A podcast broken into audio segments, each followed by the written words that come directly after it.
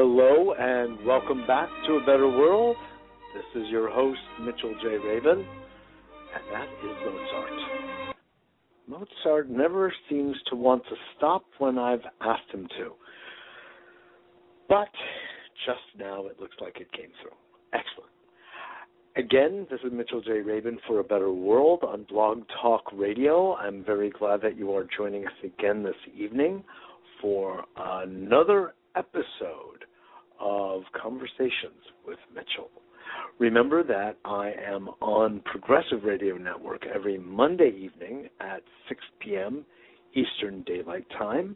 Uh, please join us there at www.abetterworld.tv. That's www.abetterworld.tv. And it will be very obvious right there at the top of the home page where it says Monday Listen Live. And tune in right there for our weekly show where we have at that place an hour to speak, a little under an hour to speak about important subjects that are really shaping the world to come in the present, through the present. We speak about healing, we speak about the environment, we speak about this notion of, you could say, spiritualized politics and economy. We speak about the new economy. We speak about new green technologies that are up and coming. We speak, like we do here, on the subject of socially responsible businesses, socially conscious investing. All of this is so vitally important, and it is the new character of the world that we are now shaping. As the older guard dies off and retires from their positions of long held power, there is a replacement taking place.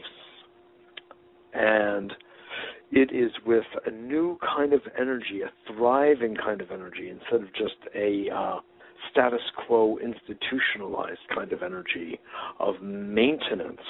We're going for thriving sustenance. It's different. Uh, in fact, a lot of what I speak about there and here is an idea that in, is at the base of the book that I am looking to complete as soon as possible called Sacred Stewardship Awakening the Soul to Action. And it's all about bringing a sense of awareness to our uh, daily activities, to our nurturance of the planet herself, of appreciating our entire universe through our relationship with the planet and with each other. And uh, it can give us a refreshed and a renewed vigor for waking up in the morning, for waking up into a meaningful relationship with all around us. And indeed, this is what we need because this sense of the magical, the sense of the noumenal, as Carl Jung would say, our sense of the divine is unfortunately largely missing in our modern society, and we have uh, an absence of something very deep and essential in our day to day lives. There's a feeling of something missing, something not being quite right, if you know what I mean. And we look for it in all places but in our own human heart. We always look for some kind of external um, remuneration or compensation or satisfaction. And the outer world is a beautiful world. Do not get me wrong, it's a continuum of the inner world. So it's not separate, even though it appears as separate. It's really one world. But there are different points of emphasis. And if we start with what we refer to as our inner world, which is just relative, then we can see its manifestation in the outer world.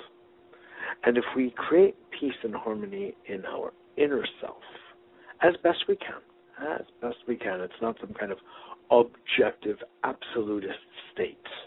Even when you're enlightened, even if you are Buddha, I personally believe that there would be a fundamental sense of inner peace, an unperturbed state of mind. But honestly, even that, in certain circumstances and situations, may actually be perturbable. So let's not waste time with the absolutes. Let's just go for a large state of being at one, at peace, at center in our daily affairs. Now, as we look at the world from this point of view, it's so highly important that we also find a way, once we're learning to govern ourselves, is to have a proper government outside of ourselves that is consonant and resonant with these fundamentally rather awakened, enlivened, and enlightened point of view. Basically, what does that mean? Let's say it means humane. Let's say it means ecologically respectful. Let's say it means universally attentive. And when we take each other into consideration in a heartfelt way, ideologies in government fall away, disappear. They don't matter.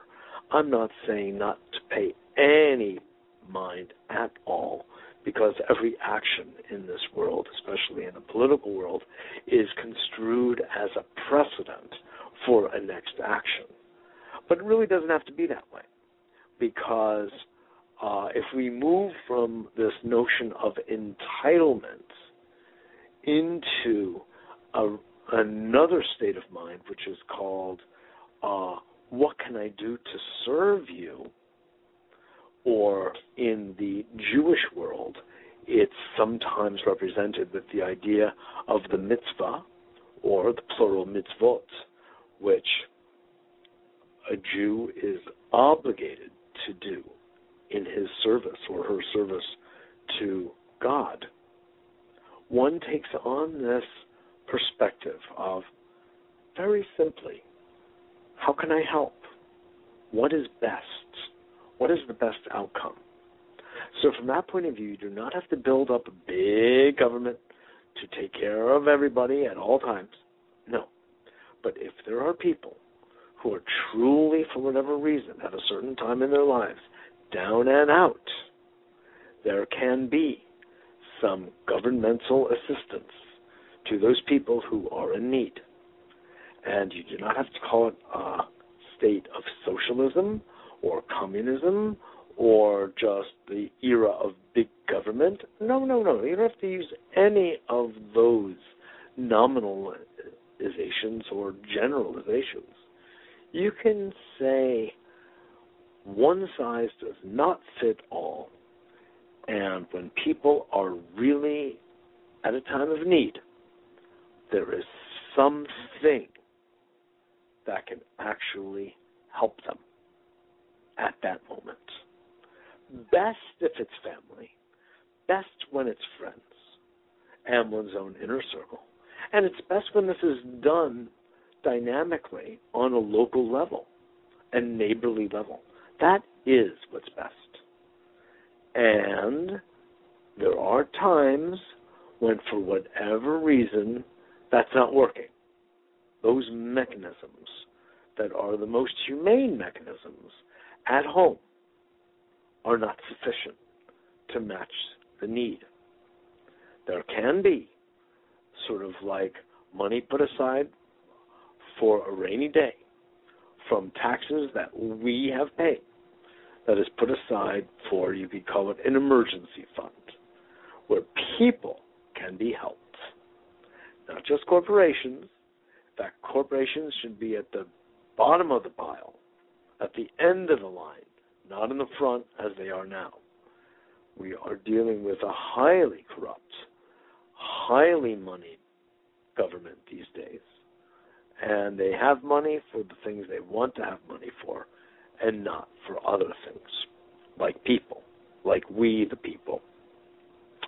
And this circles right back around to the fact that we have a system that is completely broken. It does not work. It's not functional. It services the rich, both in government and outside government. It is a revolving door, either literally, as is often the case with the FDA and the USDA and uh, the banking system, in and out. It is awesome. Uh, but when we look and we see how dysfunctional it is, we know we need help from another source. So, with that I have been a major promulgator and promoter of the idea of third party thinking and independent voting and independent thinking by all means and third party voting. So it swatches and swaps places we need to move in this direction. And for I myself, I have been voting in this way for many years, really probably since the 80s. And um, I think that, that represents a stronger government when we have more pillars of government, which means more parties. I'm not much of a party goer anyway. I think I'd rather vote for people rather than for parties. I think we ought to actually uh, let go of the entire idea of a party and let there just be a lot of independent thinkers who are willing to join together for the sake of the people. I think uh, party politics is doing damage to us. But this is what we have right now, and we do have a third party known as the Justice Party. Of course, we've got the Green Party, and we've got the Libertarian Party, and we've got a number of others. But the Justice Party has risen to the surface in my mind really because of the individual who is the presidential candidate for that party, and his name is Ross Rocky Anderson. And Rocky uh, was actually on the national stage many years ago during the Bush administration's um, tenure because he was actually asking for demanding an end to that tenure in the form of impeachment. Why? Because he saw laws being broken. He saw laws that were unconstitutional being passed. He saw torture being ordered from the Oval Office. These are illegal both constitutionally and congressionally and according to international law, the Geneva Conventions, the Geneva Accords. And he blew the whistle loud and clear on laws being broken, and no one is above the law, even if you're presidents. And or even if you're immensely wealthy and one of the Fortune 500. And uh, so he blows the whistle on that and has been doing so as a lawyer for 21 years as well. And he stands for humane humanitarian values, and he's got a stunning environmental track record, having reduced the carbon footprint of the city of Salt Lake by a third in about three years. And he's just as we call in Chinese a mensch. Rocky is a mensch. He is looking out for the people. He's not in this for himself. He is running only because there was a vacuum in Washington, D.C. It created a hole, and it needed to be filled by someone capable and honest and honorable who maintains his integrity, who's not out for money. Now, I always say that the politicians and the big banks have given making money a bad name because making money is a perfectly fine thing to do in this kooky world we have. There are other possible possible parallel realities in which money the word wouldn't even the concept wouldn't even exist.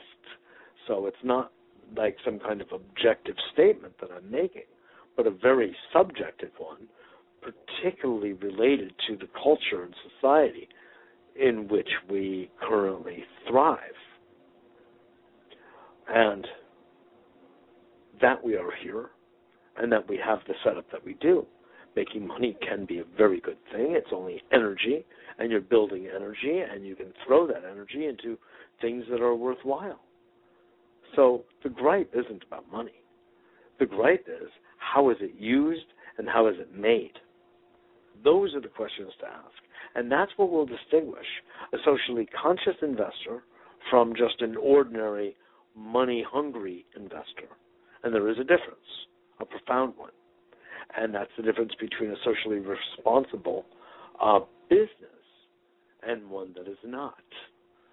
So these distinctions are well worth our digesting. When we turn our attention to Rocky Anderson, we see a man who has risen to the occasion of helping to build a party and offering just this past December to run as the presidential candidate for that party purely because he was sick to see how our Constitution was becoming like a slice of Swiss cheese. The founding fathers would be rolling in their graves nonstop since at least the Clinton years, certainly the G.W. Cheney years. And with Obama, the rolling would have become rock and roll, and not the kind you'd like to hear, more like an earthquake. So it was in light of this heartbreaking moment that Rocky experienced in reviewing the tragedy that has occurred here in the United States of America and the the um, violations to our Constitution and to our entire way of life. And I don't mean just to preserve the old when I say that. I don't mean that at all. I mean the dignity and respect for self and other that was always inherent in the U.S. culture, as much as you can generalize about such a thing. There was a certain dignity that came with the territory, and uh, that has been on the uh, the ebb of the flow. And it has been very difficult for many of us to to see how such a great nation in so many ways has fallen and continues to fall at the hands essentially of greed and foolishness and ignorance, the toxicities, or as Buddhist psychology refers to them as the poisons. And they are poisons. And we are going down. The astrology shows that the same conjunctions today are of the, are those of ancient Rome in its final days. Now that doesn't mean it must go in a certain direction, but the probability is great if human beings do not change their tune, it does go that way. And it is clear that it's going in that direction, and we are seeking help from whatever corner we can get it to get back on our feet and reestablish a sense of normalcy and of decency is really the word, uh, both domestic, domestically, and our relationship to uh, other countries and the world at large.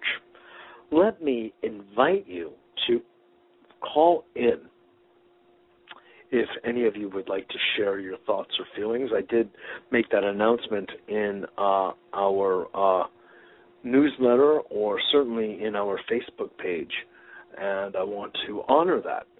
So if you are listening and would like to share your thoughts or make a comment or ask a question, please call me at 602 753 1860.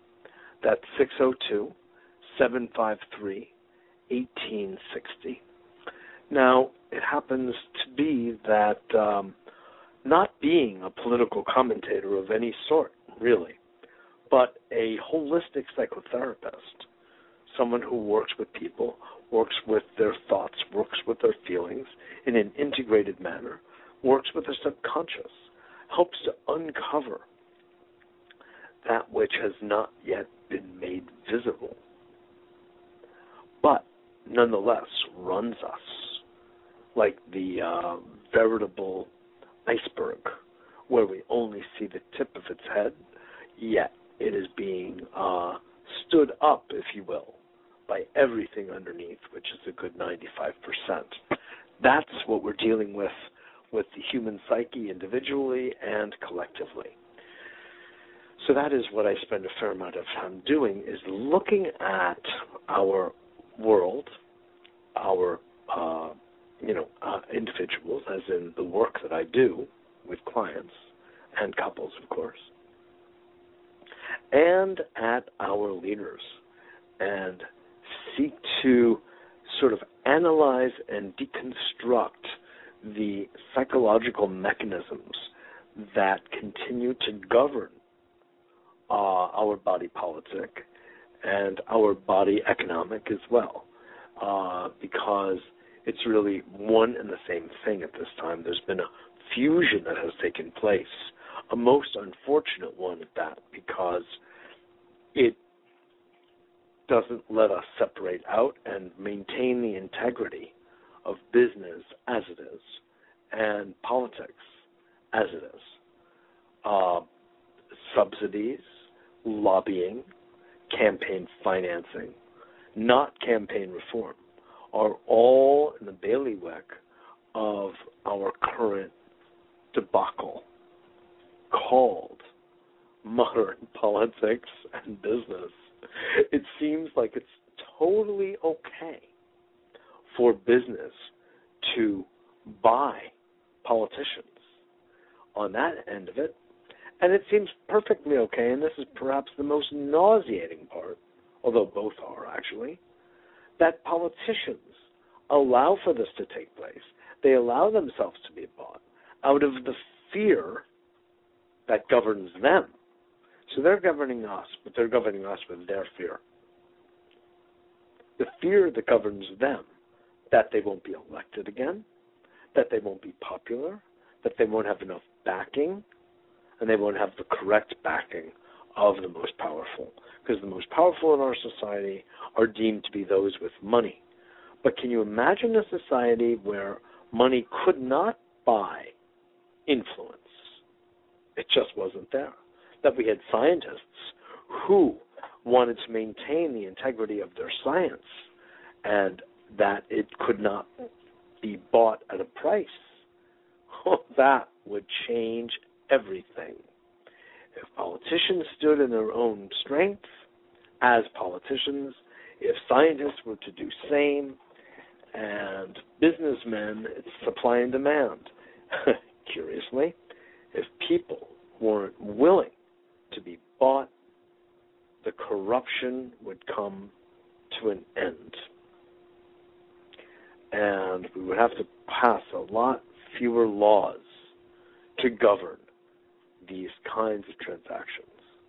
If you ended lobbying and you did not allow any money into uh, campaigning, but we simply had the fellows who were qualifying and women who were qualifying to run, they were given on the public airwaves the time within some few months prior to an election to say their piece, to entertain questions, town hall style, and that is the way that the populace would get to know the players. And from my point of view, anybody could run because I don't feel like we're really looking to, you know, elect somebody based on his or her ideas. I believe in participatory democracy. That's a whole other thing. And if we go by that, we would just have a series of propositions, proposals put out before us by email, let's say, or we visit a certain website and we vote. We vote. And we get educated first, thank you very much, and then we vote. That way, the people in office, Congress, are really there to simply execute and enforce our will and our interests. It's a different way of looking at it. I've always called it participatory democracy. We've had a link on our websites over the years about that. Now I see the phrase has become more popular, and that's wonderful. Uh, but think about it.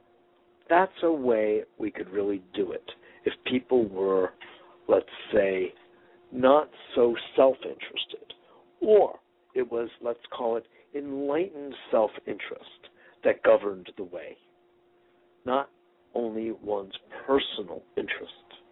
That doesn't work. It's been proven. So, in our remaining minutes, let me offer the phone number yet again 602 753 1860. 602 753 1860. Uh, the time is beginning to run out here. I want to remind you all that uh, I have been educating people about Rocky Anderson, who's running for the Justice Party, and I would like to uh, recommend that you go to a few different websites. One, www.abetterworld.tv. Join in on our newsletter. We send it out only once a week. And um, see what we'll have on the two radio shows and one weekly TV show called A Better World. And join us, be part of our community, uh, our calls to action, and the like. And we also have videotape, uh, video, I should say, of Rocky on the lower left-hand side of our homepage, and you can go into the rock into the radio archive and check out Rocky there too. I have two nearly hour-long interviews with him there, and on Blog Talk Radio, I have a few interviews with him as well. So please tune in. Also, go to www voterocky.org, voterocky.org, and www.justicepartyusa.org, justicepartyusa.org.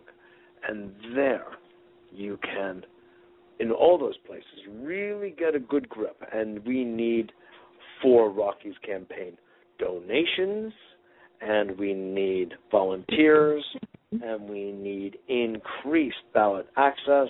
So if you are feeling called, this would be a great opportunity to help serve your country and bring it back to a state of decency and respect for the Constitution and for the people that it is here and designed to serve.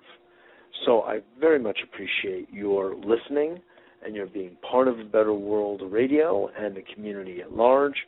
It's really a deep pleasure to be of service.